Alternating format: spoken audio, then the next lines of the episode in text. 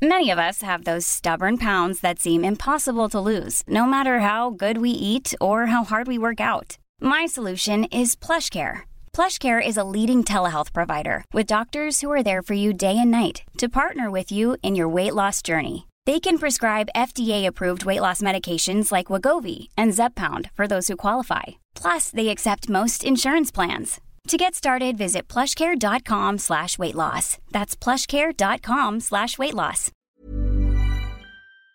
Jij bent de allereerste gast van Met z'n allen Turbo. En ik moet heel eerlijk zeggen, ik had niemand kunnen bedenken die zowel heel chill en relaxed is en mindful en turbo tegelijk. Ik voel me vereerd. Ja, echt heel erg fijn dat je er bent. Leuk. Ik ga je zo meteen introduceren. Ik Mhm. heb eerst een hele diepe vraag voor je. Ja. Als jij jezelf 25 jaar geleden advies zou moeten geven, Ja. wat zou daar dan bovenaan staan? 25 jaar geleden. eh, dan leefden we in eh, 1995. Dan had ik gezegd tegen die Ramon, ik zeg van... eh, zorg ervoor dat je die Charlie eventjes af en toe even op een zijspoor zet. En dat je ook even gewoon Ramon bent.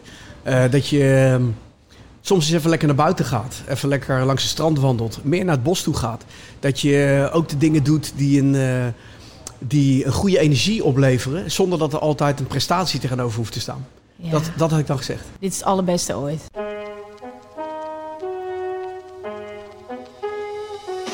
Hallo allemaal, Wim van Poorten hier. Leuk dat je luistert naar Met z'n allen de podcast. Deze podcast is voor iedereen en met iedereen. Vanuit Café Chris Scholte in Amsterdam behandel ik vragen van luisteraars... en kunnen jullie live inbellen om mee advies te geven.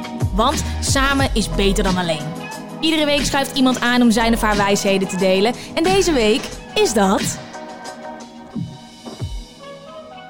Hij eh, werd geboren in Den Haag. En in de jaren 90 verspreidde hij samen met zijn muzikale wederhelft Mental Tio de happy hardcore sound over de hele wereld. De DJ en producer scoorden hit na hit na hit. En het succes was groot, heel groot. En we weten wat succes kan doen. Dat eist soms zijn tol. Ramon liep in 1996 tegen een muur aan en vond zijn kracht in stilte. Ik quote: Ik was kapot gegaan aan de muziek als ik niet was gaan mediteren. Ik weet zeker dat we met z'n allen heel veel kunnen leren van deze zenleraar. Het is Ramon Roelofs, a.k.a. Charlie pap. Hoe gaat het met je? Ja, heel goed. Ja? Ja, het gaat eh, hartstikke goed. Leuk, dankjewel.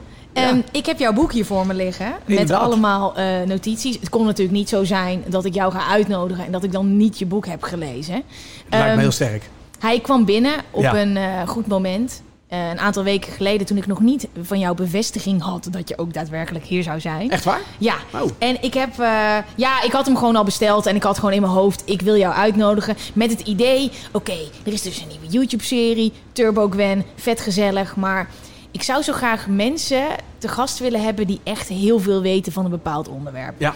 En ik heb het afgelopen seizoen, het eerste seizoen, niet onder stoelen of banken eh, geschoven dat ik heel erg gek ben op mediteren, Mhm. dat ik geloof in de kracht van meditatie. Ja.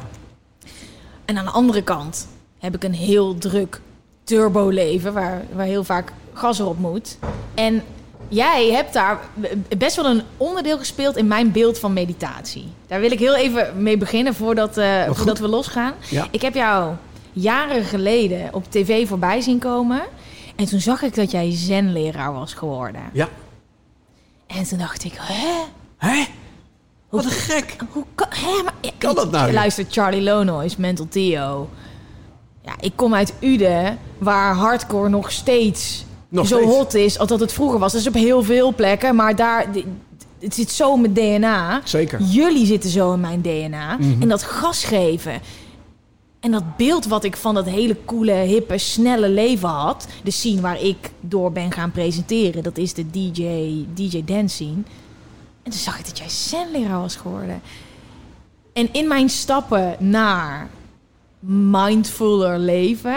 kwam jij zo vaak omhoog. Omdat je rolmodellen moet vinden. En Zeker, mensen, vaak wel, ja. ja, en mensen Ja. moet zien. En dan vooral ook voor jezelf van... hé, hey, maar hij is die hele Ja. hippe, coole guy... die hit na hit na hit scoorde.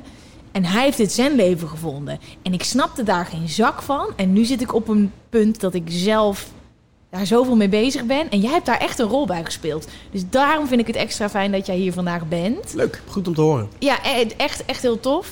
Ehm, ik heb je boek gelezen, daar gaan we het over hebben. Ja. Eh, voor de luisteraars, dit is misschien een iets andere aflevering. Nou, niet misschien, dat is het zeker. Het is, ehm, ik, heb het, ik heb een beschamend geluidje, maar dit komt, is een beetje de... Ja, oh, jij, jij weet wat ik verkeerd ga doen. Ja. Eh, eh, vandaag gaan we... Met z'n allen turbo. ja, want, want zo zie ik het wel. Nog een keer. Ehm, ik eh, wil heel graag met jullie groeien. Ik ben geen alwetend orakel. Al mijn gasten zijn dat niet. Maar wat nou als we met mensen gaan zitten die wel heel veel van één ding weten? Ik heb jullie al verteld, vanaf 1 oktober gaan we een meditatie-challenge doen voor iedereen die daar zin in heeft. 31 dagen lang mediteren, die stok achter de deur. Dus wie kunnen we beter voor ons hebben dan dat jij hier zit. Dus ik ben heel, ik ben heel blij. Maar ja, dat had ik al gezegd. Eh, volg je met z'n allen de podcast al? Doe dat vooral. Ik wil gewoon een hele hoop content verzamelen voordat we echt 1 oktober gas gaan geven. Leuk. Maar ik heb wel aan de luisteraars gevraagd. eh, hey, ik heb dus een gast. Die weet heel veel van zenleven, van mediteren. Eh, stel al je vragen. Dus dat gaan we zo meteen doen. Yes. Ehm, eerst eventjes beginnen bij je boek. Ja. Zoals ik net al zei, ik ken jou als hardcore DJ, als Ja. producer. Jij bent op een gegeven moment, dat beschrijf je heel mooi in het boek, omgevallen. Ik weet niet hoe jij dit zelf het beste noemt, maar kan je me even mee terugnemen naar de jaren 90, hoogtijdagen, Ja. DJ'en. Hoe zag jouw leven er toen uit? Nou, in eerste instantie leefde ik gewoon mijn droom. Hè? Dus ik, eh, op mijn dertiende wist ik van ik wil iets eh, gaan doen met muziek. En eh, ik zag toen in een soort van uh, sociëteit, zoiets als dit, Ja. zag ik een paar DJ's achter een, achter een DJ-boot staan. En ik dacht van dat wil ik ook. Nou, dus ik heb dat zo goed, zo kwaad als het kon, heb ik dat, die droom gevolgd. Eh, ik startte mijn eigen drive-in show. Ik ging een eigen radiostation bouwen. Ik ging knutselen met eh, mengpanelen, met lichtorgels bouwen. En eh, dat deed ik samen met vrienden. En op een gegeven ogenblik moest ik dienst in. Dus toen werd ik er vol afgetrokken van die, eh, van die muziek. En dat was heel goed. Was een sleutelmoment, noem ik het altijd maar. Toen ging ik nadenken. Dus toen ging ik in plaats van in het gevoel, ging ik in mijn denken zitten. En dacht ik van, ah, ik moet toch wat met mijn leven gaan doen. Dus eh, nou, ik dacht van, nou, weet je wat. ik zag een sportje op tv. Stap in de wereld die marine heet. En ik was wel van het avontuur. Dus ik dacht van, wow, wereld zien, geweldig. Dat wil ik ook. Dus ik naar de marine. Nou, toen bleek na 2,5 jaar dat het gewoon niet mijn wereld was. En dat er veel dieper iets lag waar ik iets mee wilde doen. En dat was die muziek. Dus ik kwam terug in de burgermaatschappij, ben ik gaan werken bij mijn vader, lasbedrijf. Dus ik heb eh, een paar jaar in de metaal gezeten, toen bij een bank gewerkt. En altijd als rode draad, s'avonds met muziek bezig. Op mijn zolderkamertje was ik altijd bezig met eh, het, het maken van muziek op mijn Atari-computer, met mijn synthesizers. En ehm, nou ja, toen op een gegeven ogenblik toen werd ik gevraagd om eh, een aantal producties te maken. Voor Rave the City had je toen de tijd in Den Haag, grote feesten. En dat was de, de aanloop naar dat ja, men ging horen over Ramon Roelofs, RJ's Rule destijds. Een van de eerste platen die ik Charlie Lonois produceerde, dat was Speed City. Dat was het thema van Rave the City nummer 3. Nou, en eh naar aanleiding daarvan werd ik ook gevraagd om Mallorca aan te draaien, zes weken. Vet. Ja, super vet. Daar heb ik ook Major, de Theo leren kennen. Theo Ja. draaide ook op Mallorca. En op een gegeven moment op een reunie hebben we elkaar ontmoet. Nou, lang verhaal kort. Wij ehm, veroverden de wereld met onze sound. Wij reisden nou ja, van hot naar her, van Australië naar Amerika. En door heel Europa, Nederland eh, deden we gewoon acht boekingen per weekend.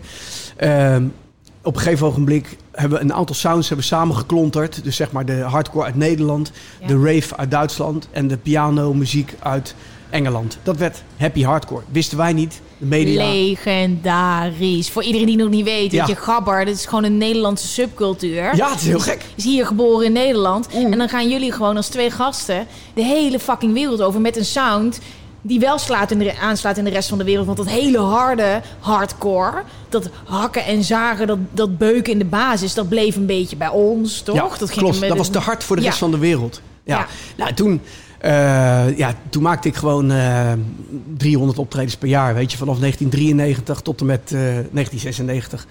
En eh, in de tussentijd hadden we ook nog een contractje getekend bij Polydor. En toen hadden we een miljoentje de man voorschot gekregen in guldens destijds. Tering. Dat was helemaal vet. Ik had gelijk een mooie auto gekocht, een huisje en alles. Wat voor auto? En, ik had, nou, mijn eerste auto dat was een, een Golf GTI. Ja. Die ik van dat geld gekocht had. Fucking. Ja, ja, was Ja. vet. En eh, op een gegeven ogenblik toen, eh, nou ja, toen merkte ik wel dat... eh, toen moest ik in één keer creatief zijn. In plaats van dat ik aan het spelen was. En dat ik zeg maar gewoon lekker aan het experimenteren was. Dat er heel veel ruimte was om alles te combineren. En waardoor eigenlijk die happy hardcore geboren was. Ja. werd ik vastgepind op happy hardcore. Dit is wat je moet gaan maken. Ja. Terwijl ik eigenlijk ook was van de mellow. Ik had ook een mellow label waar ik de Marcello en Dimitri sounds op maakte. Dat soort dingen. Ja. Dus ehm, ja, toen voelde ik al van... Ja, dat wordt lastig, weet je. Maar ja, ik kon daar geen uiting aan geven. Ik was geen prater.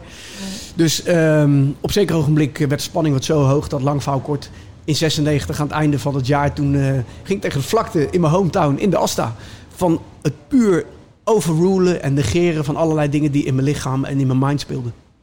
En, en hoe voelde dat moment? Want ik heb een hele hoop eh, vragen van luisteraars over. Ik denk dat ik tegen een burn-out aan zit. Ik heb te veel stress. Mijn emmertje loopt over. Ja. Hoe voelde dat moment voor jou? Nou, wat ik gemerkt heb in die periode voorafgaand aan die eh, 27 december 96, is dat er heel veel speelt in het lichaam. En dat we vaak gepind zijn op een bepaalde identiteit van onszelf. Ja. En dat we die niet kunnen loslaten. En dat we dus eigenlijk gewoon een slaaf zijn van onze eigen identiteit. Ja. En dat we dus alleen maar meegaan in eh, de verhalen die we zelf gecreëerd hebben.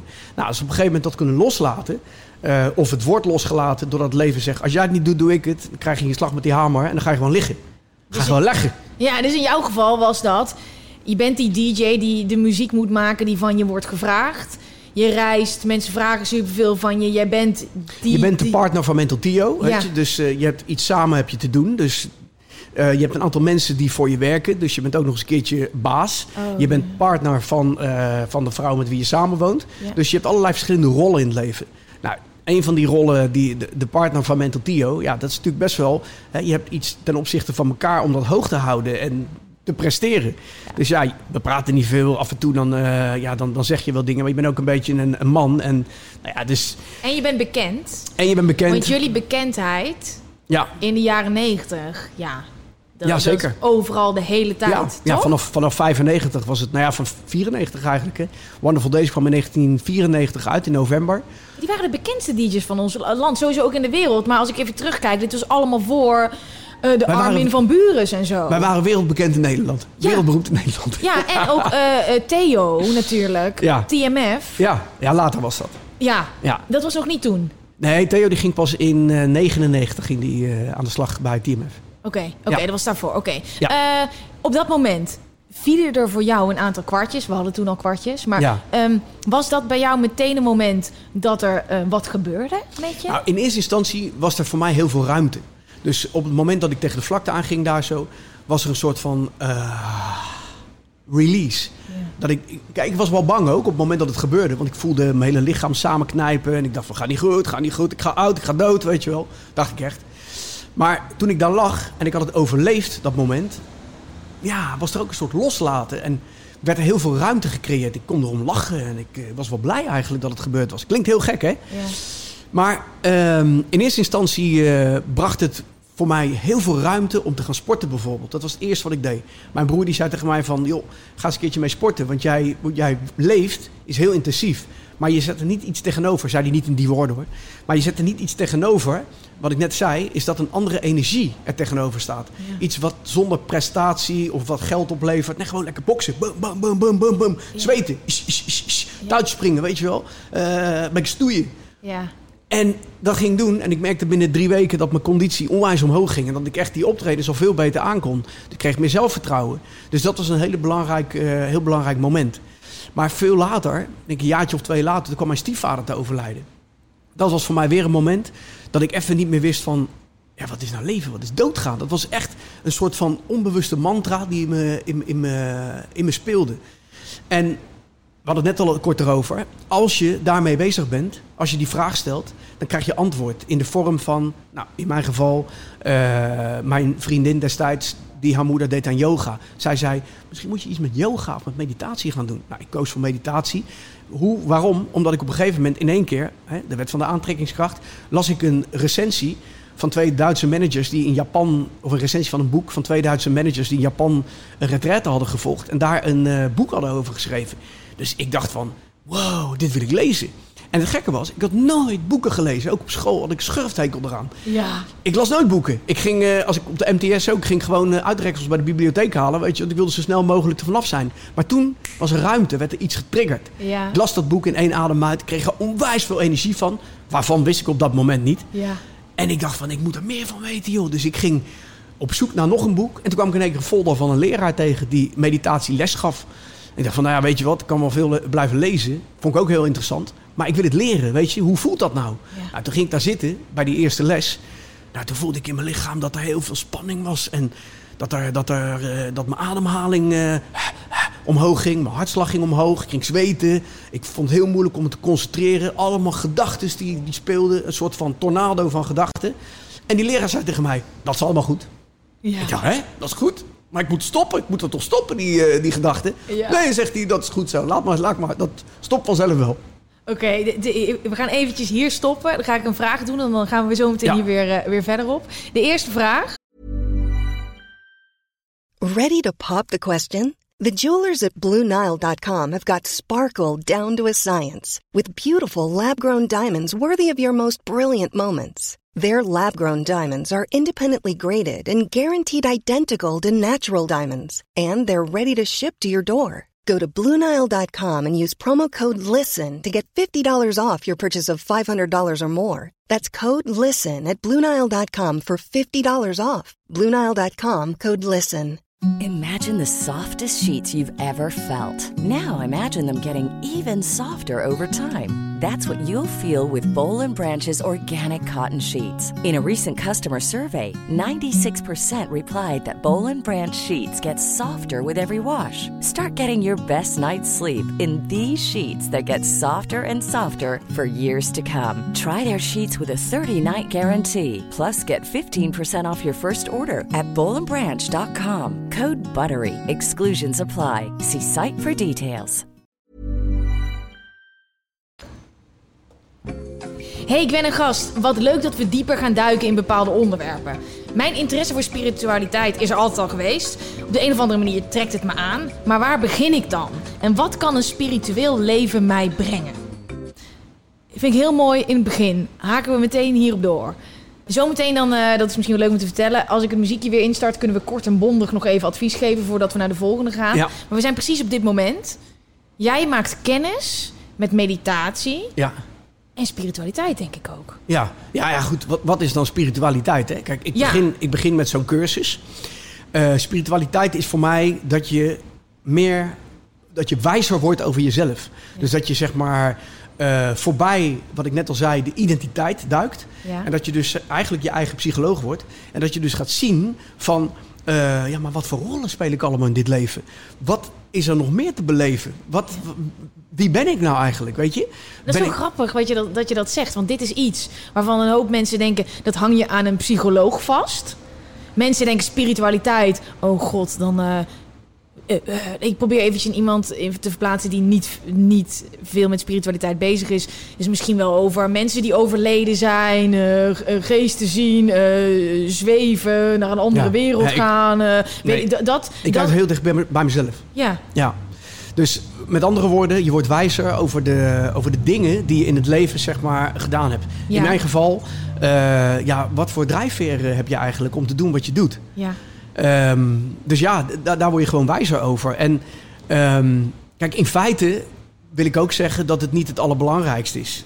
Kijk, er zijn mensen die, eh, neem Avicii als voorbeeld. ja. En je boek heel mooi omschreven. Ja, die heeft gewoon zijn leven geleefd en die is overleden op 28-jarige leeftijd. Ja, eh, hij heeft gewoon zijn leven geleefd, dat was zijn pad. En hij laat iets onwijs moois achter. Vroeger werden de mensen niet ouder dan 35. Ja. Ik bedoel, om maar even iets aan te geven, weet je, dat we nu 80 worden, dat is uniek. Als Ja. vroeger iemand 80 werd, dat was outrageous, dat was onwijs uniek, weet je. Ja. Dus, ehm, Maar die, maar die eerste keer dat jij ging zitten, dat jij ging mediteren, je dacht, mijn hoofd gaat alle kanten op. ja. Wanneer was het moment dat jij hoekt was? Dat je dacht, dit pad ben ik ingeslagen. Ik weet niet precies waar ik mee bezig ben, maar ik moet hierop door. Dit gaat mij iets brengen naast het DJ en producer zijn. Nou, dat, dat kon ik allemaal niet zo snel duiden. Maar wat ik wel wist, na de eerste keer, dat was op een eh, eh, januariavond in Den Haag, op de Laan van Meerdervoort. Ken jij wel? Die is fucking lang. Die is lang. Is de langste laan van. Nederland. Langs, Ja, ook, ik- ook, ook nog. Oké, ja, ik niet. ja, ik heb, ja, in ieder geval dat denk ik. Ik heb trouwens in Den Haag gewoond voor mensen die denken... wat de fuck ben je, to- topografie koningin? Nee, ja, ik woon daar, daar aan de Laan van Middenvoort... Ja. waar de overig staat, ja. Ja, ja, daar vlakbij. Ja. Nou, nou, goed. Dus, ehm, wat wilde ik zeggen? Ja, dat, jij zat daar op, eh, in, Ja. in Laan van januari. Ja, Ik ga naar buiten. Wat het mij bracht op dat moment was een gevoel van ruimte, weet je. Dus ik stapte naar buiten op die mooie eh, avond in januari. Kijk naar boven. En het was een hele heldere avond. Ik zag de sterren. En dat was het ook. Dus er was een soort van, van ja, een soort ruimte was er, weet je. Van, van, van hé, hey, die sterren, dat, ja. en dat is normaal gesproken misschien zo... Je had veel stress, je was met fucking veel bezig. Alleen maar in mijn hoofd. Je bent alleen maar in je hoofd. Ja, Laatst zei mijn vriend, die is ook een beetje aan het mediteren. Ja. En eh, die zei, wow, die wolken. Ik zei, dude, dit, jij kijkt omhoog. Je bent niet bezig met de stress en, in je, en naar beneden kijken en in je eigen wereld. Je ziet dingen die er normaal... Jij zag de sterren, de een ziet wolken. Ik merkte in één keer dat ik heel erg hard ging op zonsondergangen. Ja. Dat ik dacht, wauw, die zon, is, is dat altijd al zo? Die Ja. kleuren, wolken en zo? Dat, ik, dat toen ik meer rust in mijn kop kreeg, kreeg ik in één keer veel meer waardering voor de natuur. Nou, dat, dat is heel leuk dat je het zegt. want Ik heb het ook in mijn boek geschreven. Is een leuke anekdote over eh, de, de historische Boeddha. Die op een gegeven moment voor een heel groot gezelschap van hooggeplaatste figuren allemaal zit en zo. En die verwachten allemaal dat hij een preek gaat af, eh, afgooien daar zo. Dus eh, die mannen zitten daar en die zitten te wachten totdat hij wat gaat zeggen. En hij zegt helemaal niks. En het enige wat hij op een gegeven moment doet, dat is een bloem plukken die naast hem groeit. En die houdt hij in de lucht. En iedereen tegen elkaar. Wat zou hij nou mee bedoelen? Diepte van. Ah, wow. En eentje, en is een leerling van hem, die begint keihard te lachen. En wat hij zegt is... Jij begrijpt wat ik bedoel. Dus met andere woorden. Er valt niet zoveel te snappen. Ja. Weet je, het is gewoon het moment van hier en nu zijn en die bloem zien. Ja. En daar ook zeg maar de schoonheid van zien. Dat is alles. Ja, want wat jij zo mooi beschrijft in je boek. Ik weet niet of ik nu je exacte woorden gebruik, maar het, het leren waarderen van de kleine dingen, dat is pas rijkdom. Ja. Het leren, de schoonheid zien van een klein moment, waar je geen zicht voor hebt als je te veel in je kop zit. Zeker. Nou, dat is inderdaad ook met betrekking tot die bloem. Ja. Ehm, toen ik die, die cursussen volgde, toen weet ik nog heel goed dat ik had de, de weg van Scheveningen, waar ik toen de tijd woonde, en naar de, de stad waar die cursussen werden gegeven, die deed ik heel vaak. Ja. En telkens zag ik weer nieuwe dingen op de fiets. Ja. Dus ik reed heen en ik reed terug. En telkens zag ik weer hele nieuwe dingen. Dingen waar ik al duizend keer langs was gereden. Ja. Maar die ik nog nooit in een, op die manier had gezien. Huizen met bepaalde gevels. Letters die erop stonden. Bomen die schuin stonden. eh, een, een, een fiets langs de kant van de weg die er al heel lang stond. Maar die ik Ja. nog nooit had gezien. Ja. Dus ja, weet je, je wordt je. Eigenlijk wat er gebeurt is dat, dat je verwerkt. Meditatie zorgt ervoor dat je allerlei ervaringen, die, eh, positief of negatief, dat je die aan het verwerken bent. Ja. En op dat moment komt er ruimte op je harde schijf. Prachtig. Ik wil heel graag even advies geven. Wat ik dan Ja. doe. Deze persoon zegt op een of andere manier trekt het me aan. Waar begin ik dan? En wat kan een spiritueel leven me brengen? Je hebt natuurlijk net al advies gegeven, maar ik sluit hem altijd af als een haakje, soort van met een kort, heel kort. Ik Ja. weet niet of je dat kan, hè? Of dat. eh, kan jij kort advies geven op die vraag? Luister gewoon naar je eerste intuïtie. Als je bijvoorbeeld voelt van eh, ik wil iets met een spiritueel leven tussen aanhalingstekens, ga dan af op je intuïtie. Wil je iets met yoga gaan doen? Begin met, yoga. Voelt dat niet goed? Ga dan door naar het volgende. En blijf bij datgene wat op een gegeven moment zoiets heeft van yes, dit is het. Nice. Oké, perfect. Dit is perfect. Het werkt, jongens. Het werkt. Yes. ik dacht, ga, gaat dit lukken met dit onderwerp? En dan advies geven. Maar jij kan dat. Dat is fucking nice. Oké, ik denk dat hier jouw passie wel een beetje is ontstaan voor het zen-leven. Ja. Maar wat is zen? Wat Zen- is zen? Ja, zen is, eh, is concentratie. Dus puur zeg maar geconcentreerd in het moment zijn Ja. en daar zijn met alles wat er is. Ja. Of het nou moeilijk is, of het makkelijk is, of het mooi is, of het niet mooi is, of het eh, eh, pijn doet, of dat het geweldig voelt. ja. Blijf in het moment. Zen en hardcore. Ja, Ik vond dat vroeger een gekke combi toen ik jou voor het eerst op tv zag, Snap ik. hierover zag praten. ja snap ik. Ehm, hoe ging dat bij jou? Voor jou moet het ook een clash zijn geweest. Want jij was nog steeds die DJ. Ja, Nog steeds zat je met je Ja. kop in hetzelfde leven. En Ja. aan de andere kant leerde je bijna een tegenpol kennen. Ja. Hoe eh, was dat in jouw eigen hoofd? En hoe ging jouw omgeving daarop? Nou, in eerste instantie, ik ben in 1999 ben ik begonnen met meditatie. Toen was meditatie al snel voor mij een soort van anker in dat hectische leven. Ja. Dus wat ik deed is iedere ochtend en iedere avond zat ik gewoon eh, 20 minuutjes op mijn kussen. Ja. En eh, ja, dat, ik merkte dat ik daar eh, rustig van werd, dat ik daar heel goed door kon slapen. Dat alle shows, eh, alle dingen die ik dacht over mijn bedrijf, over mijn muziek, dat die naar de achtergrond verdwenen op dat Ja. moment. En dat ik eigenlijk aan het verwerken was. En dat ik gewoon lekker kon slapen. Dus eh, dat, was, dat was voor mij een, een, een win-situatie, weet je. En op een gegeven ogenblik toen, eh, ja, toen merkte ik ook wel dat, eh, ja, dat, dat, dat, ja, dat, het, dat het meer moest zijn. En meer, weet je, dat ik meer wilde. Dat ik daar ook een soort van, van eh, prestatie in wilde leggen. Want ik hoorde van mensen die een weekend hadden gedaan. Dus ik ging een weekend mediteren. Een heel weekend Een soort vipassana, maar dan korter. ja, een Ja. weekend zitten op een kussen. Nou ja, dus dat is dan zeg maar 's morgens heel vroeg opstaan om 4 uur. En om 10 uur naar bed. En in die tussentijd mediteer je. Nou, toen deed ik niet zo heel veel. 12 keer. 12 keer een half uurtje per, eh, per dag. En dan tussendoor nog loopmeditatie buiten, twee uur. En alles in stilte. Eten in stilte, alles. Dus, ehm, en tijdens, die eerste, tijdens het eerste weekend in Limburg, in Echt... Toen merkte ik wel, toen is er iets gebeurd. En dat was een soort van, eh, ja, ze noemen het kenshow. Een soort wezensblik, een soort stilte moment. Waarin eigenlijk alles wegviel. Alle Ja, ja, ja, ruis viel weg en ik was helemaal één met alles. Nou is dat niet heel bijzonder, want dat ben je... Normaal in dagelijks leven ben je dat ook. Maar dan ben je er echt van bewust. Ja. Je hebt van die momenten dat het gewoon gebeurt in je dagelijks leven ook. Minder, omdat er heel veel ruis is. Dus, ehm, nou ja, ik... eh, ik Hoe voelt dat? Even, dit- hoe, hoe is zo'n moment? ja, het was bijzonder. Weet je, alles wat ik gelezen had, tot, tot dan toe, ik was pas een jaar bezig met de zen. Maar ik had boeken van eh, Jan-Willem van der Wetering gelezen, De Lege Spiegel. Eh, en die, die vertelde daarover. En ik wist meteen van, ja, dit is wat, wat, wat, wat het is, weet je. Dus toen eh, zei ik dat tegen mijn leraar. En die was meteen van, eh, ah, leuk, leuk Ro. Maar la- of eh, Ramon, laten we gelijk een, een bakje gaan doen bij Florentia. Met andere woorden, Ja, beide benen op de grond en Ja. no worries, weet je. ja. Dus dat zette me gewoon weer met beide benen op de grond. En het gekke was, het volgende weekend, dat ik dacht van... ehm, ja, ik wil die ervaring weer hebben. Ik wil het weer hebben. Het ging niet gebeuren. Gaat niet gebeuren. Gaat niet gebeuren. Dus, ehm, ja, dus, dus dat. Dus ja, dus je ging daarna op zoek. En juist als je er naar op zoek gaat, ga je het niet krijgen. Je Precies. krijgt het als cadeautje. cadeautje, Ehm, loslaten. zoveel jaar later, dat moment. Hoe kijk je daar nu op terug? Is het iets wat je vaker hebt? Kan je het nu triggeren? Ja, ja, je kan het gewoon, eh, je kan het triggeren, je kan het oproepen. Eigenlijk door daar ook helemaal niet mee bezig te zijn. Ja. Dus gewoon door erin te gaan. Door eh, jezelf ook over te geven aan wat er op dat moment is. Ja. Kijk, als ik gewoon... eh, ik ben nog steeds dat hele dynamische mannetje. Ja. Eh, nog steeds gewoon de hardcore DJ. Eh, en dat zou ik ook altijd blijven. En Ja. ik vind, omdat zen los staat van vorm... Ja. dat is misschien, je zei al, we gaan niet de diepte in, maar ik wil Ja. het toch heel even doen. Ja, ja, ja, ja. Zen is voor mij net als, als dit glas water. Als ik dit glas water... Water zit nu in het glas. Ja, Als ik dat op dat schaaltje gooi, Ja. dan heeft het alweer een andere vorm. ja. Maar als ik het in een ruimte zet van 50 graden, gaat het verdampen. Ja. Dus heeft het weer een andere vorm. Ja. Zen is even zo.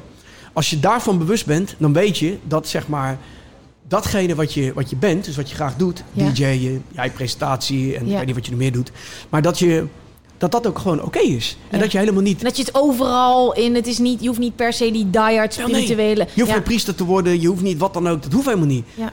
Als je Dus- dat weet, dat, want anders zit je weer in dogma's. Ja, ja, ja, ja, ja. Ik kan het een beetje vergelijken. Mijn meeste zen-moment was eh, als ik alleen reis. Ik ging drie weken alleen naar Ja. Bali, zet ik mijn telefoon uit, ga ik alleen maar yoga, meditatie. Oh, nou joh, de dingen die ik dan zie, meemaak in meditatie, hoe ik naar een bloem kijk Ja. aan het einde van die drie weken. Dan denk ik, ik, ik weet ten eerste veel meer van mijn leven. Inzichten, creativiteit, deze kant moet ik op. Dit is wat ik wil. En dan kwam ik hier en dan was het binnen een week weg. Dan had ik dat gevoel, weet je wel, dat, dat gevoel van rust. En hoe mooi het leven kan zijn. En dat, dat diepe geloof van alles heeft een reden. Ik weet dat we oneindig blijven leven. Die gevoelens allemaal, die gingen allemaal weg. En toen dacht ik, oké, ik moet dus echt mezelf afzonderen van mijn werk, van stress, van mijn telefoon. Drie weken met mezelf. Dus ik ging weer terug. Nou, helemaal niks. Ik was twee weken daar. Ik voelde helemaal niks. Ik zag helemaal niks. En ik, waarom ben ik hier nou naartoe gegaan? En juist het moment dat ik het weer losliet, kwam het in één keer weer. Ja, ja. Ehm, tot de coronaperiode. Dat ik het moment hier, wat ik daar had, op mijn eigen balkon had. ja. Dat, Dat dat was, dat was mijn volgende vraag. Ja. Moet je daarvoor naar Bali? Ja, ik heb gewoon, eh, en dat is mijn eigen eh, leerweg. Al die externe factoren van eh, je telefoon en stress. En ik, ik was zo streng voor mezelf dat ik zo graag zo'n rustmoment wil hebben in mijn hoofd. Dat ik alles naar buiten pomp. Ja. En dat ik dan denk dat ik dat nodig heb. Ik zet mijn telefoon uit en dat Ja. ik dat nodig heb. Terwijl juist als je meer loslaat. En hier in Nederland, ik heb precies die momenten van verbondenheid gevoeld. Ja. Hier op mijn eigen fucking balkon. Mhm. En toen dacht ik, wow, dit is het allergrootste cadeau ooit. Dat hele streng zijn voor jezelf en dan juist de andere kant van de wereld moeten. Jij kan hier ook die omgeving creëren. Zeker, ja. Ja, dus dat vind ik heel interessant hoe je dat zegt. Want dat is voor mij echt, ja, ten eerste, het is heel fijn dat je er een hele hoop geld mee bespaart. nee, maar dit is, als ik Het is leuk. Hè? Ja. Bali is ook leuk. Het is Ja. ook leuk om, eh, om cultuur te snuiven en eh, daar te zijn. Dat is natuurlijk geweldig. Ja, maar het is niet zo dat je per se naar de andere kant van de wereld hoeft te nee. vliegen om... eh, Nee, nee, het ligt hier op het strand, weet je. Of in het Ja. bos, in het park hier zo. Ja. Of hier eh, in de straat, eh, eh, hier in de kroeg. Dat is dus het echte iets wat ik ambieer. En ik denk een hele hoop mensen. Alles waar jij het over hebt en waar ik het net over had. Hoe je dat in je eigen leven kan stoppen. Maar ook heel vaak een hele hoop, hoop stress en externe factoren bij komen kijken. En ik denk dat meditatie misschien wel iets is. In ieder geval iets wat mensen kunnen toepassen. Daar gaat de eerstvolgende vraag in ieder geval wel over. Daar gaan we. Ik ben een vrouw van 25 en ik zit in een overgangsfase tussen mijn parttime baan en het opstarten van mijn eigen bedrijf. Je raadt het al, mijn to-do-list is lang. Ik merk dat dit mij stress geeft, omdat ik mijn, in mijn hoofd steeds vooruit blijf denken. Ik weet rationeel dat mediteren op deze momenten helpend kan zijn. Wat ik echter merk is dat het me niet lukt om in die stilte mijn aandacht te focussen op mijn homebase. Ik gebruik mijn adem. Wanneer ik minder gestrest ben en een gevoel van controle heb over mijn to-do-lijst, dan lukt het me veel beter om mijn rust te vinden. Mijn vraag: zijn er trucjes of tips of dingen die jullie doen waardoor je in je waar, wanneer je hoofd in de zesde versnelling staat en je eventjes terug wil schakelen? Ja. ja, dat is een hele goede truc daarvoor. eh, die ik kan aanraden. Mocht ze bijvoorbeeld ergens op een heel eh, drukke plaats zijn of zo, ga even naar de wc. Dus als je op een vierkante meter gaat zitten in dat wc'tje zo, even helemaal chill. Ook moet je niet plassen of poepen. Ja. Ga dan gewoon daar zitten. En ervaar hoe dat is om op zo'n kleine ruimte te zitten. eh, je adem te, te volgen, wat automatisch gebeurt. En dan eh, kan je daar een paar minuutjes zitten. En dan zul je merken dat je al gewoon chill bent. Ja. En als je dan kijkt naar meditatie als tool, hè, waar ik het heel graag met jou heel uitgebreid over wil hebben. Mediteren, de basis. Waar begin je? En hoe belangrijk is ro- routine in dat verhaal? Waar je begint, dat ligt aan waar je, eh, waar je mee geconfronteerd wordt. Hè? Ja. Ik, voor mij was zen wat er op mijn pad kwam. Ja. Vanwege de persoon die ik ben waarschijnlijk. Ehm, andere mensen die beginnen met yoga. En die Ja. doen dan zeg maar aan het einde van de yoga doen ze een stukje meditatie.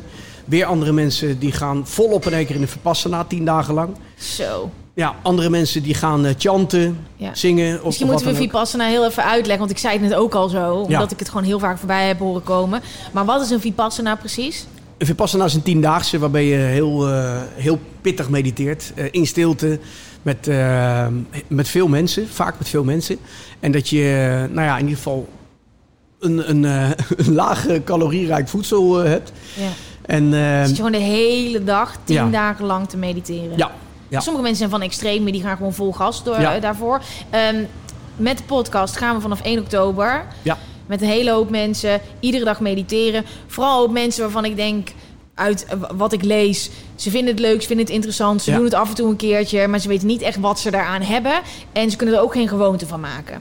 Heb je daar tips voor? ja. Als je het vaak genoeg doet, dus zeg maar eh, geef het een kans bijvoorbeeld in een groepje. Ja. Eh, als je het in een groep doet, dan zul je merken dat het een stok achter de deur is. Dat betekent eh, met, met vier of vijf of tien mensen gewoon zitten iedere week. Dan zul je merken dat dat heel veel brengt. En als je dat dan thuis gaat toepassen, dan denk ik als je twee, drie maanden verder bent, dat je bewust wordt van de effecten. ja. En als je bewust wordt van bepaalde effecten, hè, bijvoorbeeld als je iedere dag taart eet, dan weet je dat je dik wordt. Dus dan word je bewust van dat effect. Als je het weglaat, val je weer af. ja. Nou, precies hetzelfde gaat met meditatie gebeuren. Als jij veel mediteert en iedere dag, bijvoorbeeld eh, iedere ochtend, iedere avond, zul je merken dat je meer gefocust bent. Dat je meer eh, gericht wordt op de rust in plaats van op de ruis. Ja. Want zo werkt het nou eenmaal. Het is gewoon de wet van de aantrekkingskracht. Als jij rustiger wordt, als je bezig bent met rust, dan zul je fo- gefocust worden op rustige dingen. Wat is het beste dat meditatie jou heeft gebracht? Het beste, eh, de persoon die hier tegenover je zit. Ja? Ja, ik heb een hele goede middenweg weten te vinden tussen de dynamiek en tussen de rust. En wat voor rol heeft meditatie nu in jouw leven? Het heeft nu een, als rol in mijn leven dat ik, eh, ja, dat ik net nog even in de auto gemediteerd heb. Dus ik, ja, ik doe het gewoon op, op, eh, op momenten dat het mij uitkomt. Eh, Iedere dag? Ja, ik, ik heb niet meer een soort van eh, structuur. De, de enige structuur die ik heb is dat ik iedere maandag met een groep zit. En voor de rest doe ik het wanneer het mij uitkomt. Ja. Dus ik, ja, voor mij is het, ja, is, is het gewoon als ik voel van eh, nu heb ik het nodig, ga ik zitten. Daarnet op de snelweg dacht ik, oh, ik heb het even nodig. Want ik had van- vanmorgen mijn eigen podcast opgenomen. Ja. Nou, toen zat ik eh, bij het Shell-station. Toen ben ik even op de parkeerplaats ben ik gaan zitten. Ga ik gewoon even zitten. Ja, en even gewoon even met die adem. En dat duurde tien minuutjes of zo. En jij hebt het ook in je om altijd op ieder moment dat punt te bereiken. Of heb jij ook nog wel eens over die zesde versnelling gesproken, Ja, dat jouw hoofd Zeker. als zenmeester, zenleraar, Ja. alle kanten op gaat? zeker, zeker. Gaat nog steeds alle kanten uit. Eh, dat je helemaal stil wordt in je hoofd en meester bent en alles is gewoon één grote illusie. Ja. Want we zijn allemaal mensen. En eh, als ik iets zou projecteren op een ander mens waarvan ik denk dat is een meester, dan, eh, ja, dan is dat gewoon puur ook een projectie. Terwijl het ook in mezelf zit. Ja. Dus ehm, nee, ik heb nog steeds dat ik eh, af en toe eh, van hot naar her schiet. Bijvoorbeeld toen mijn boek uitkwam op 12 mei. Toen twee weken verder, toen was ik helemaal eh, koek, koek, koek, koek. Toen zei ik tegen eh, Fleur, tegen die mijn management doet, zeg ik van joh, ik zeg even geen interviews meer, want ik word helemaal koekoek. Ja. Nou, dan, dan ga ik gewoon, maar dan weet ik het ook. Hè. Ik zie het Ja. in de verte, zie ik het mannetje met die hamer. Dan zeg ik, blijf jij daar? Blijf jij lekker daar, want ik wil je niet in de buurt hebben. Ja. Nou, en dan weet ik wat ik moet doen. En wat doe je dan? Want je weet dan, oké, yo, er gebeurt een hele hoop. Mijn boek komt uit. Ja. Spanning, eh, zenuwen, whatever. Emmertje loopt misschien even een beetje over. Ja, spanning, zenuwen, Ja. het is meer van heel veel doen. Ja. Het is echt gewoon... eh, Too much. too much. Dus toen merkte ik, hey, mannetje met hamer in de verte, stop, jij blijft daar, stop. Dus ik tegen, tegen Fleur gezegd van eventjes geen eh, interviews meer, eventjes een weekje chill. Nou, Ja. doe ik een week doe ik chill, doe ik lekker mijn ritueeltjes, meditatie, yoga. Ga ik eh, lekker zwemmen in de zee, ga ik afspreken met, eh, met, met vrienden. Nou, heb, ik toen, heb ik toen niet gedaan, toen niet Ja. vanwege corona natuurlijk. Ja. Maar was ik gewoon met mijn vriendin en met de kinderen en dan is het even gewoon, even, even los. Dus jij kent je eigen gebruiksaanwijzing. Zeker, ja. De meeste vragen die ik binnenkrijg Ja. Naar aanloop van die challenge toe is... Hoe doe je dat nou met je gedachten? Ehm, hoe kan je nou echt aan niks denken? Dat is niet de bedoeling. Het is niet de bedoeling om aan niks te denken. Wat de bedoeling is, is dat je gaat zitten en dat je je focust. Focust op je adem.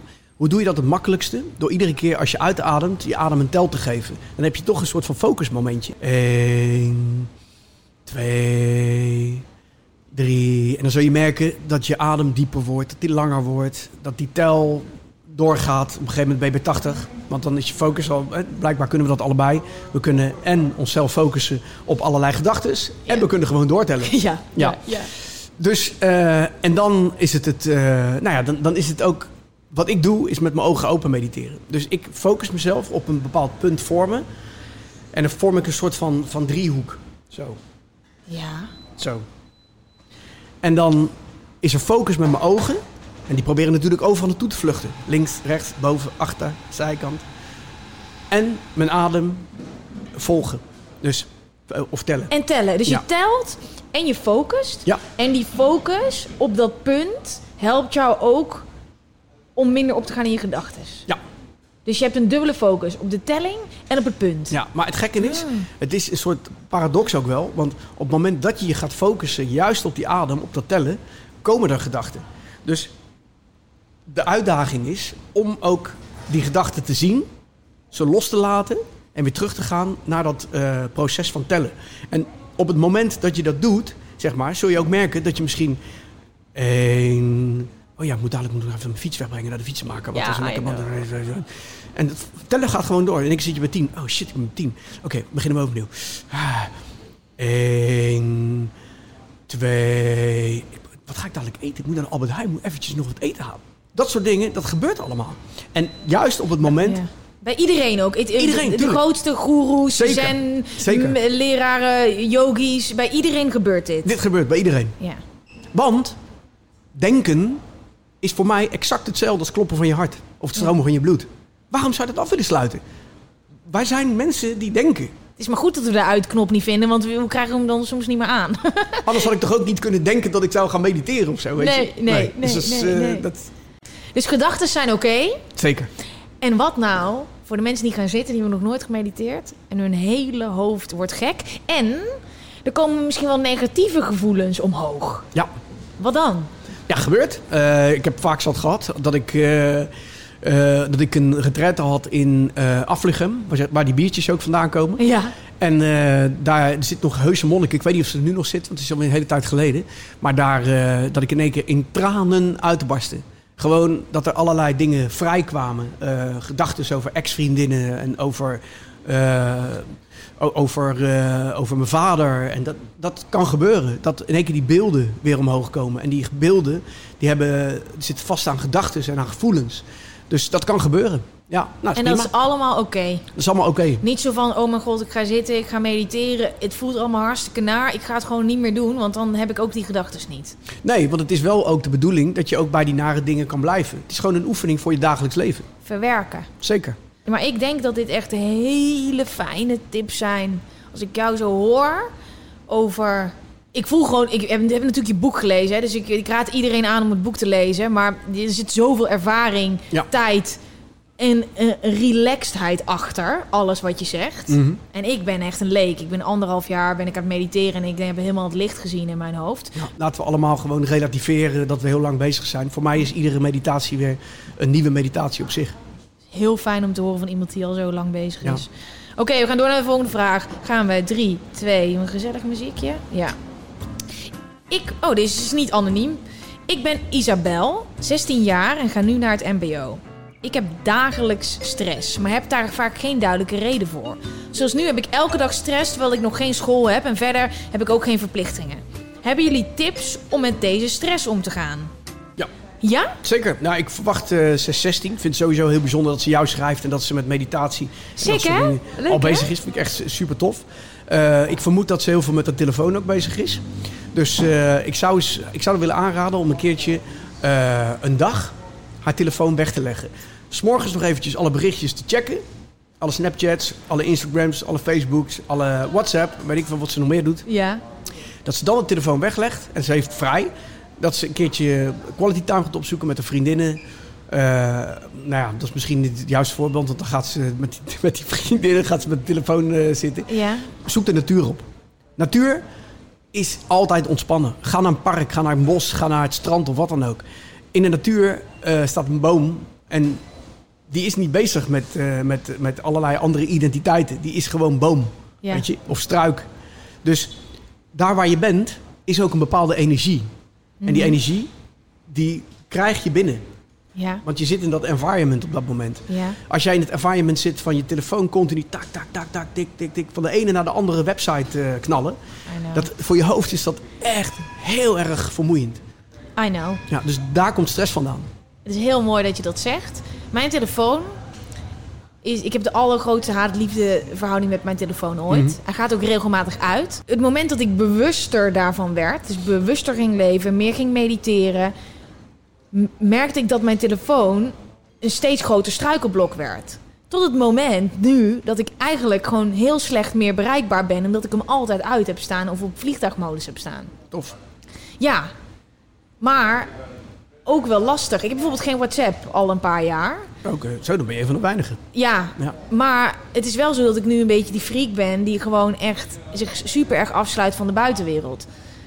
Denk jij dat je zen kan leven en je meest gelukkige zelf kan zijn... terwijl je je telefoon vol benut? Of is...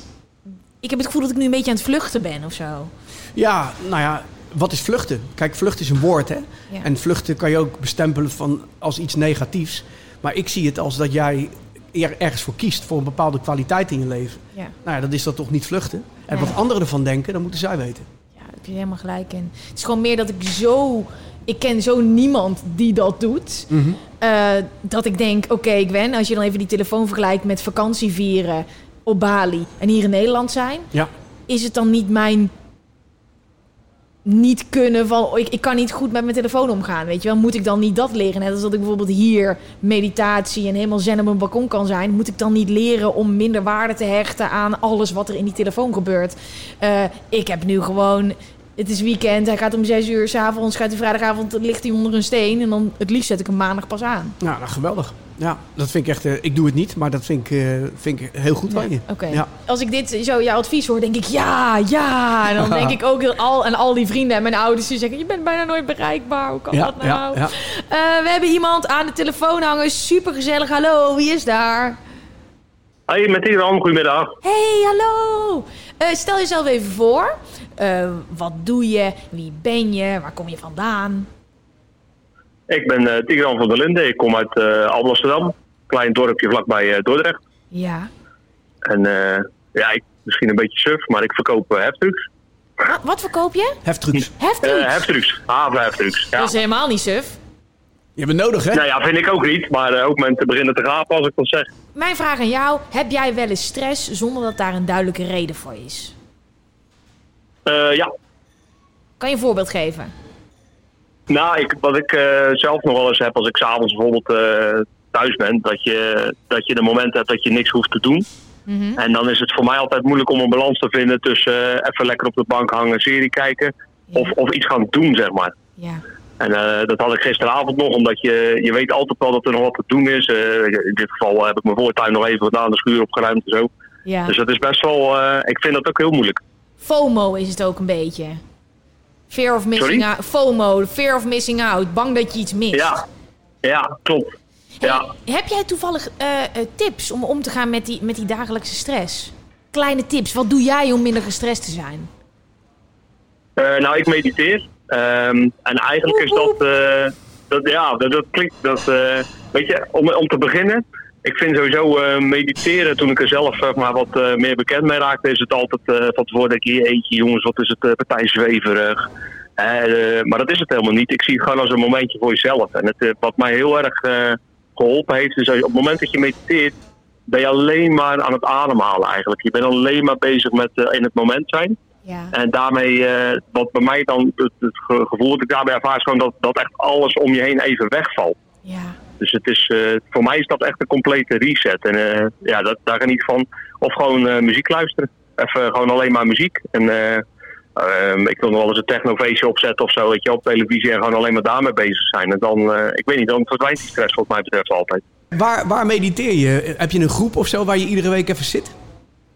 Nee, ik, zit, eh, ik volg Michael Pilarczyk heel eh van Oh, ja, dus ik, eh, ja, heb, jij, ja, dat is- dat is- heb jij het boek gelezen van Ramon? Ja, dat is... eh, nee, van Ramon nog niet. Nee, Nou, Oh. maar- nee, want, want eh, Michael heeft het voorwoord geschreven. Ja, inderdaad. Joh, meen je dat nou? Ja. Oh, dat moet ik eventjes... eh, Ik moet je eerlijk zeggen, hè, ik zit hier gewoon met tranen in mijn ogen. Omdat jij bent de eerste waar ik eh, de diepte mee inga. En jij bent de eerste die ik bel. ja, ik ik voel me wel heel erg vereerd. Ja, maar dat jij als stoere heftruckverkoper hier over fucking meditatie zit te praten. Ehm, dit is zo. Nou, ik... ik- vind het zo bijzonder voor mij. Ja, want, ik tuurlijk. wist, want dit is helemaal niet gepland. Ik heb hem helemaal niet uitgezocht over dat hij over meditatie praat. Eh, die twee werelden die voor mij in jou samenkomen, in mijn hoofd. En dan heb ik jou aan de telefoon. En dan zit je gewoon te vertellen over dat je als fucking heftruckchauffeur eerst meditatie zweverig vond. En dat je het nu als tool hebt om je stress te verlagen. Dan denk ik, holy shit. Dit is zo fucking cool. Tof, hè? Ik, ja. Ja. en Ja. ehm, nou ja, wat ik eh, je heel graag wil vertellen, wat ik heel leuk zou vinden, is we gaan vanaf 1 oktober een meditatie-challenge doen met z'n allen. Ehm, en eh, ik nodig jou ook als pro eigenlijk uit om mee te doen en dat te gaan delen overal, zodat nog meer mensen, alle heftruckchauffeurs, vrachtwagenchauffeurs, bloembol, telers, eh horeca-medewerkers, I don't give a fuck, wie eerst denkt, het is wel zo zweverig, wat de fuck moet ik daarmee? Dat iedereen Ja. de kracht van meditatie een beetje gaat leren kennen. Dus ik vind het, nou, ik zat er bijna te huilen toen je zo Ja. mooi ging, zo mooi ging daar. Oh, Oh, je kan het ook zo goed verwoorden. Dus dit hebben we als tip voor Isabel van 16 jaar. Nou, Ja. Kleine kanttekening, ik verkoop ze hoor. Ik, rij- ja, ik reis ook Ja, wel eens, maar ik verkoop het. Ja, oké. Je verkoopt ze, oké. Hey, Ja. Hey, maar wel wat, weet je wat heel typisch is, als we toch eh, een beetje in de zweverige hoek willen houden. ja. Ik heb gisteren eh, zal ik een eh, soort eh, ja, mindfulness eh, film te kijken. En dat, nou, het kwam er gewoon op neer van joh, eh, je moet vooral dankbaar zijn. En een van de tips in dat filmpje was van joh, sta 's morgens op en vraag eigenlijk aan het universum van, van joh, eh, wie of wat mag ik vandaag helpen? Mooi. ja. En het, ja, maar dat heb ik dus dat heb ik serieus vandaag voor het eerst bedacht, zeg maar, en ook gezegd. En vervolgens krijg ik eh, Gwen aan de telefoon van, joh, eh, wil, wil je helpen? Nou, dat vind ik zo tof. Geweldig. Ja, Ik word hier helemaal emotioneel van. Ze zit helemaal te huilen, joh. meen je dat nou? Ja. Nou, Ja, maar dat is toch, dat is toch bizar? Ja. Ik blijf Ah, gewoon mooi, hè? Inzoomen, inzoomen met die camera. Ja. Uitmeten in Ja. de story. Ja. Ja. Maar ik blijf een beetje weg uit de hele universum, wet van de aantrekkingskracht hoek. Omdat ik gewoon mensen die daar nog niet klaar voor zijn, ook de deur op een kiertje wil zetten. Ja.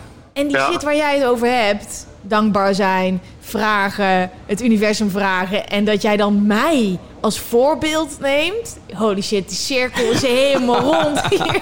Toch gek. Toch gaaf. Mooi. Super bedankt, dankjewel. Leuk dat we je mochten bellen. En eh, wij gaan weer door. Ik denk tot de volgende Ja. keer. Dat is goed. Succes, hè. Doei! Hoi, hoi. Doei, doei.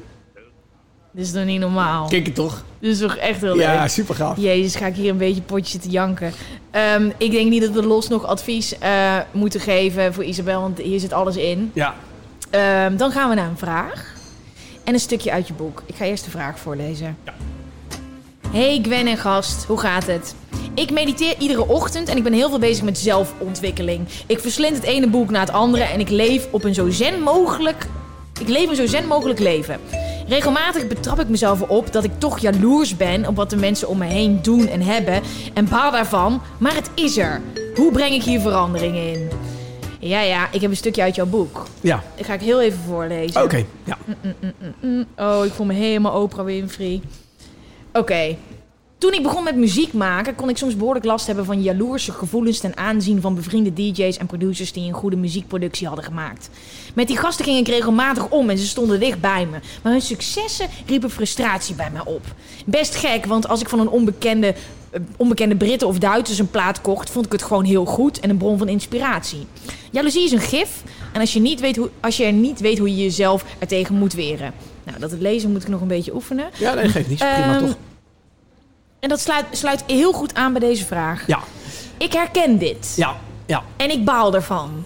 Want ik, wil, ik wil dat gewoon niet. Ik wil gewoon niet. Ik, ik wil voor iedereen alles gunnen. Ja. Ik wil, als ik online iemand zie die iets heeft wat ik wil hebben, wil ik niet jaloers zijn. Want ik voel dat het een fucking gif is. Ja. En iedereen vergelijkt zichzelf met anderen. Of je nou eh, in een supermarkt werkt, nog op school zit, heftrucks verkoopt, DJ bent, presentator bent. Ja, ja. ja ik, eh, wat ik zeg is dat, we, ehm, dat het goed is zeg maar, om ehm, frustratie, waaruit, eh, wat, wat voortkomt uit jaloezie, om die om te zetten naar inspiratie. Eh, door ook dingen te doen. Door zeg maar, als je graag, in mijn geval dan muziek wil maken of DJ wil zijn of wat dan ook, of dat je graag meditatie leren wil zijn, ga dan ook gewoon stap op dat pad, weet je, en doe je ding. Dus in plaats van dat je thuis gaat zitten mokken op de bank en eh, eh, gaat zitten roddelen over bepaalde personen, ga dan terug naar jezelf en kijk wat je uit jezelf kan halen. Ja. Wat je met je eigen energie kan doen en wat je, nou ja, wat je, wat je kan neerzetten. Ja, en in, eh, in een wereld waar je eigenlijk de hele dag jezelf kan vergelijken met andere personen. Kan je een concreet voorbeeld geven? Ik zit door mijn tijdlijn op Instagram te gaan.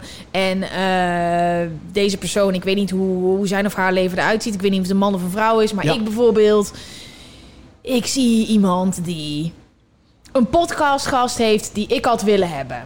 Ja, Bijvoorbeeld. ja. En dan, dan zit ik met een soort rotgevoel. Ja, ja, dat kan. En dat is dan een soort gif, want ik zie dus van, "Ugh, wat naar van mezelf. Ja, maar goed, dan kan je ook voor jezelf kan je, kan je zeggen van... eh, ik ga het gewoon nog een keertje proberen. Want als je die gast dan nog een keer wil hebben, Ja. graag... dan ga je dat gewoon nog een keer proberen. En is, moet ik dan niet bang zijn dat ik niet positief bezig ben? Ik vind het gewoon zo'n nare eigenschap, want ik wil het niet. Ja, Maar hij komt wel de hele tijd. ja maar het En- komt, komt ook vaak uit angst eh, voort, hè? Ja, Ik, eh, angst kan ook allerlei dingen in gang zetten. Ja. En eh, als we gewoon over, over onze angsten heen stappen, door, eh, jij hebt mij gevraagd voor deze podcast. Nou ja, goed, je had het ook niet kunnen doen. Ja, Ja, dit maar was ik- wel angst hoor. Dit, dit, dit ehm, gaan praten nog dieper over de Ja. thema's waar ik hard op ga. En dan een uur lang lullen met iemand. En dan wist ik veel dat mensen ook echt, zeg maar, zoals hij net op reageert. Ik hoop dat meer mensen er net zo Ja. lekker op gaan. Dat was zeker een angst. Dus dat heeft me inderdaad wel geholpen. Je, Maar wat, ik, ik organiseer tegenwoordig eh, Enlightenment Intensives. Daar heb ik ook over in het boek Ja, eh, ja, ja, geschreven. ja. En dat is een hele, hele mooie en hele sterke methode om zeg maar door te dringen tot, eh, tot zeg maar jezelf. Ja, En dat doe je door middel van de ander. Dus eigenlijk door alleen maar oogcontact te houden met de ander. Ja. En door in, in, de, in, in de vorm van een diade, dat is eigenlijk de kleinst mogelijke sociale vorm die er, die er bestaat tussen twee personen. ja, Ehm, daarin alleen maar de vraag te stellen: wie ben ik? ja.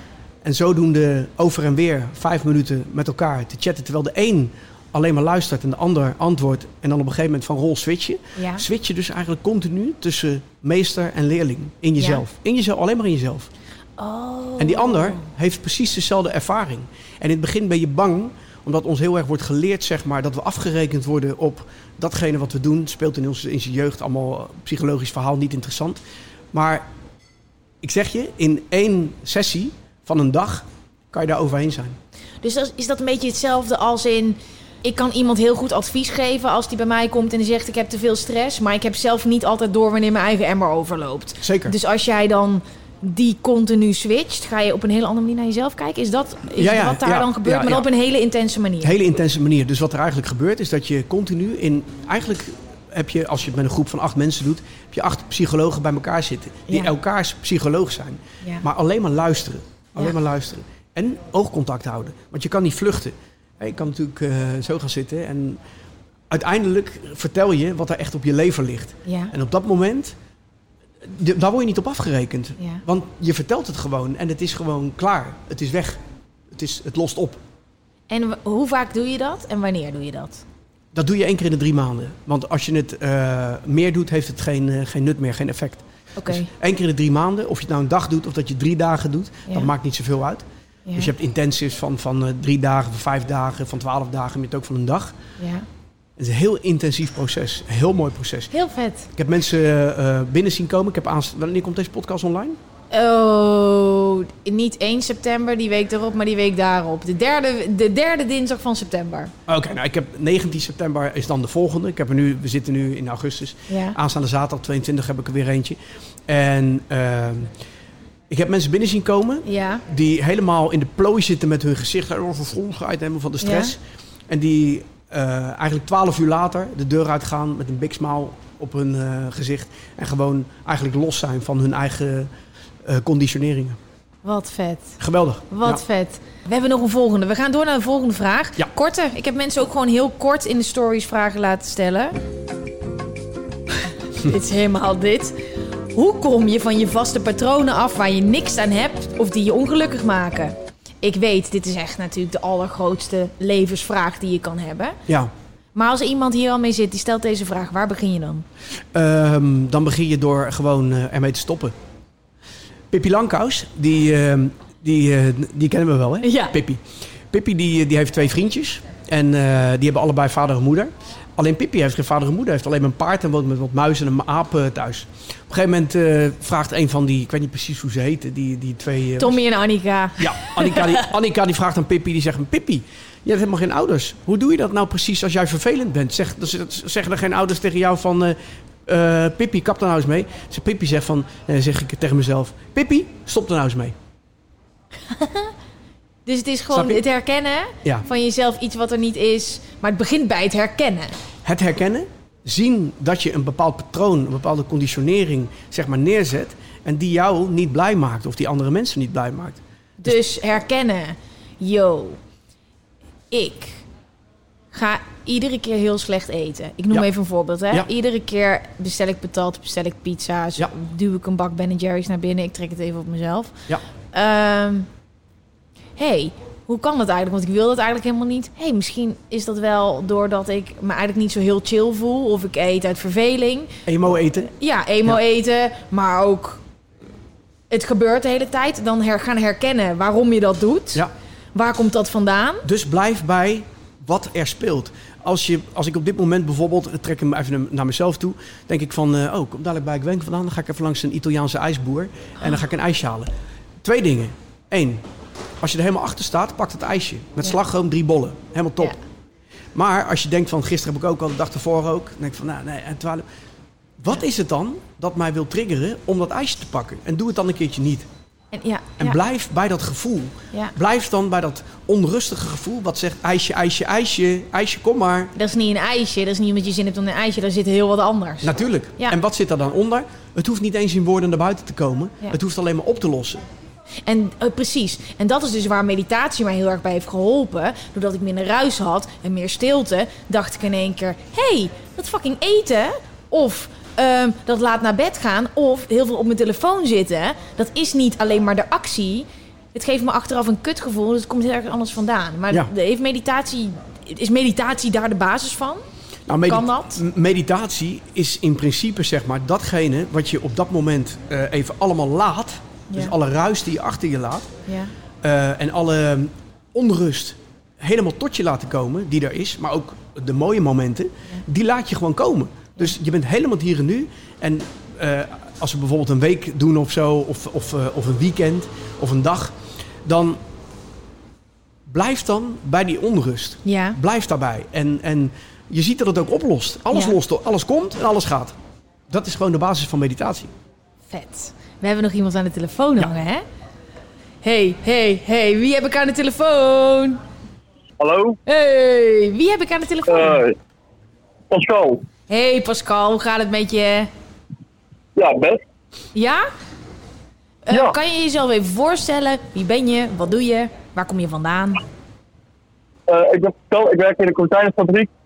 Eh ik woon in uh, Nieuwegein. Ja, Ja. ik ben 20 jaar. ja. En waar, ik Eh. verstond niet helemaal, werk je in een... Ik verstond een kozijnenfabriek. Ja. Yes, oké, dan had ik het goed ontstaan. Ontstaan, sorry, ik lees iets. Ik had ik het goed verstaan. Leuk Ik- dat we allemaal van die, eh, van die, van die eh, stoere venten, stoere mannen erin hebben. joh. Kijk, Vet, hè? Ja, super gaaf man. hey, eh, net heb ik een vraag eh, voorgelezen. Eh, iemand vraagt, hoe kom je van vaste patronen af waar je niks aan hebt en die je ongelukkig maken? Mijn vraag aan jou. Dus ik ga meteen heel diep, hè? Dus een ander soort uh, met z'n allen aflevering. Ehm, heb jij zo'n patroon? Is er iets in je leven wat je steeds blijft doen, waar je van af wil? Of iets waar je bijvoorbeeld al vanaf bent gekomen? En hoe heb je dat gedaan? Nou ja, wij, wij. Ik ben momenteel best wel veel aan het sporten. En wat gezonder voor leven. Maar waar ik wel anders bijvoorbeeld van af zou willen is eh, het vrijdagmiddagborrel, zeg maar. Ja, Eh, het vrijdagmiddag geen friet meer bestellen. Ja, Eh, het zaterdagavond als je uitgaat nog eventjes een grote kapsel naar binnen werken. ja, Dat je eigenlijk de hele week van je lul hebben en een beetje sporten. ja. Hey, en, eh, gewoon voornamelijk het eten. Oké, en zit daar, ook een, eh, zit daar ook een patroon? Wow, ik voel een soort van Dr. Phil vibes hier aankomen. Maar zit daar ook een patroon achter? Ja, gewoon iedereen doet het. Dus ja, weet je, doe het ook eventjes mee. Ja. Hey, en een meisje die hier de vraag stelt, kan ik wel zeggen. En zij zegt, hoe kom je van vaste patronen af waar je niks aan hebt of waar je ongelukkig van wordt? Heb jij tips voor haar? Ben ik heel benieuwd. naar. Eh, onder andere doorbreken. ja, Misschien heel simpel gezegd, I know, maar doorbreken. ja, En ehm, voor de rest, ja, wat zou ik Vooral doorbreken en niet meegaan met de rest. ja, Weet je, ik ga heel slecht mee met de rest als ik uitga. Nog even grote natuurlijk iets naar binnen werken of even een grote kapsalon of gewoon even iets ongezond naar binnen werken. Ja, weet je waarom? Dus je, oké, ik Dat vind je dit... het ook niet meegaan met de rest. Weet je, gewoon lekker je eigen ding doen en eigenlijk proberen te veranderen. Nice. Dankjewel, man. Wil je verder nog aan iemand de groeten doen? Mag ook. Nee, eigenlijk niet. ik, Ik eh, wil eigenlijk, ik wil eigenlijk nog even 10 minuten doorwerken. Dan zit mijn werkdag op. Oh, wat lekker man. Lekker man. En dan daarna lekker Turkse pizza. Nee, Nee, grapje. Ik ben je aan het zalm met testen. spinazie. Halve finale Champions League. Zalm met spinazie. Ja. Hey, dankjewel voor je tijd. En superleuk dat je naar de podcast luistert. En misschien tot de volgende keer. Yes, hey, laat het. Doei! Joe. Doei! Hey, eh, we moeten hem eh, gaan afsluiten. Ja. Nog twee vragen Ja. vanuit mij. Ten eerste, ik zei net al, ik ga super lekker op Bali. Eh, jij hebt het in je boek over allemaal plekken waar je naartoe bent geweest. Ja. Waar moet ik nou naartoe? Waar moet ik naartoe dat je zegt, yo, dit is een fijne plek om even helemaal diep in jezelf te duiken. Op aarde, als we ooit weer veilig en chill met in een vliegtuig kunnen zitten. Oh, Oké, zo bedoel je. Dus, eh, Ja, wat er echt, mooie eh, plekken zijn waar je bent ja. geweest. Of het nou een klooster is. Of, Ja. eh, Ja, ja ik, ik, eerlijk gezegd, ehm, ik heb gewoon in Nederland heb ik een aantal hele mooie plekken bezocht met, eh, met mijn leraar destijds in de jaren ne- ja, net na de jaren negentig. Dus ehm, ja, ik vond de Slangenburg-abdij in ehm Doetinchem vond ik echt een super plek. Echt een hele mooie, mooie klooster waar Ja. monniken nog steeds mediteren. Echt van een christelijke nu nog steeds. katholieke eh, cultuur is het daar. Ja, nu, nu nog steeds. Maar ze laten je gewoon helemaal met rust, weet je. En de zen is daar helemaal geïntegreerd. Dus echt een hele mooie plek. sint Willibrods abdij. Ehm, ik vind... ik heb op de Maanhoef, maar die mensen die zijn gestopt. Op de Maanhoef heb ik hele mooie retreats, eh, retreats gegeven. Was ook een hele mooie plek. En eh, ja, ik kan alle mensen kan ik aanraden om een keer een Enlightenment Intensive te doen. Want dat is echt gewoon... Daar hoef je nergens voor naartoe. Ja, Alleen je bent wel bij mensen. En dat is onze soort waarmee we dus zeg maar moeten overleven. ja. En dat lijkt mij heel mooi dat wij in de, so- met de soort, dat we bewuster worden. En zodoende door die Enlightenment Intensive, door de vraag eh, te stellen aan elkaar. Vertel me wie je bent. ja. En daarin... Ik vind het al zo intens als jij het aan mij vraagt en Ja. je mij aankijkt. Ja, Omdat het zo de hele fundering van je zijn ja het, pakt. het, het, het, het schilt je helemaal af, zeg maar. Weet je, je, je wordt helemaal afgeschild. En wat blijft er dan over? En dat is, eh, dat is zeg maar de, de, het fundament van waar de energie op draait. Heel nice, heel nice. Oké, en hoe heet het de slang? Wat zei je nou? De Willy- Slangenburg abdij. Sint Willi- Sint Willibrords abdij op. Slangenburg in Doetinchem. Dat is een mooie locatie. Oké, allerlaatste vraag. Wat is het allerbeste dat de zen jou heeft gebracht in je leven? Het allerbeste. Ja. Het Ehm. mooiste, het grootste cadeau. Ja, het grootste cadeau dat Zen mij heeft gebracht is eh, bewust ademhalen. Ja? Ja. Oh, dat is een hele mooie afsluiter. Bewust ademhalen, de kracht van ademhaling. Dit was het allergrootste cadeau ever. Voor mij in ieder geval. Dit gesprek. Zien dat de interesse vanuit de luisteraars komt. Ja. Ik heb het gevoel dat we naar een ander leveltje zijn gegaan. Want ik heb dingen geleerd die ik in ieder geval niet aan jullie had kunnen vertellen. Ehm, we gaan beginnen 1 oktober met die challenge. Heb je nog tips voor mensen die nog nooit hebben gemediteerd en 1 oktober willen beginnen? Dan zou ik zeggen, want het duurt een maand, hè, geloof ik. Een maand. We beginnen met 5 minuten en uiteindelijk aan het einde van de maand is 20 minuten het streven. Ja, nou dan doe gewoon mee. Doe lekker mee met z'n allen en eh, zie wat je ervan kan leren. En eh, ehm, gooi jezelf gewoon in het diepe. Laat los. Ja. Dankjewel dat je er was. Dankjewel dat je tijd hebt gemaakt. Dankjewel voor je boek. Charlie Lono's Zenles in de wereld vol lawaai. Ga het lezen, echt waar, als je dit interessant vond. Ehm, volg het met z'n allen de podcast. En check de laatste Turbo Gwen op YouTube. Dan gaan we hem afsluiten. Yay, dit was de eerste! Hey. Dankjewel.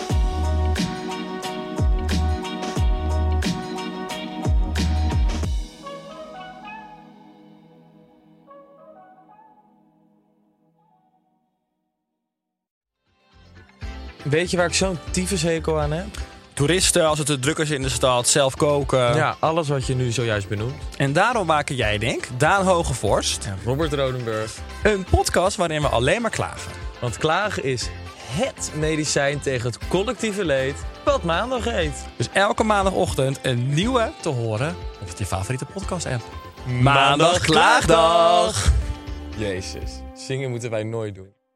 Heb jij vragen of klachten over een van onze podcasts? Daar hebben we geen mailadres voor. Wil je adverteren in podcasts van Tony Media en staan waarvoorheen Coca-Cola en Google stonden? Mail dan naar adverteren@tonymedia.nl.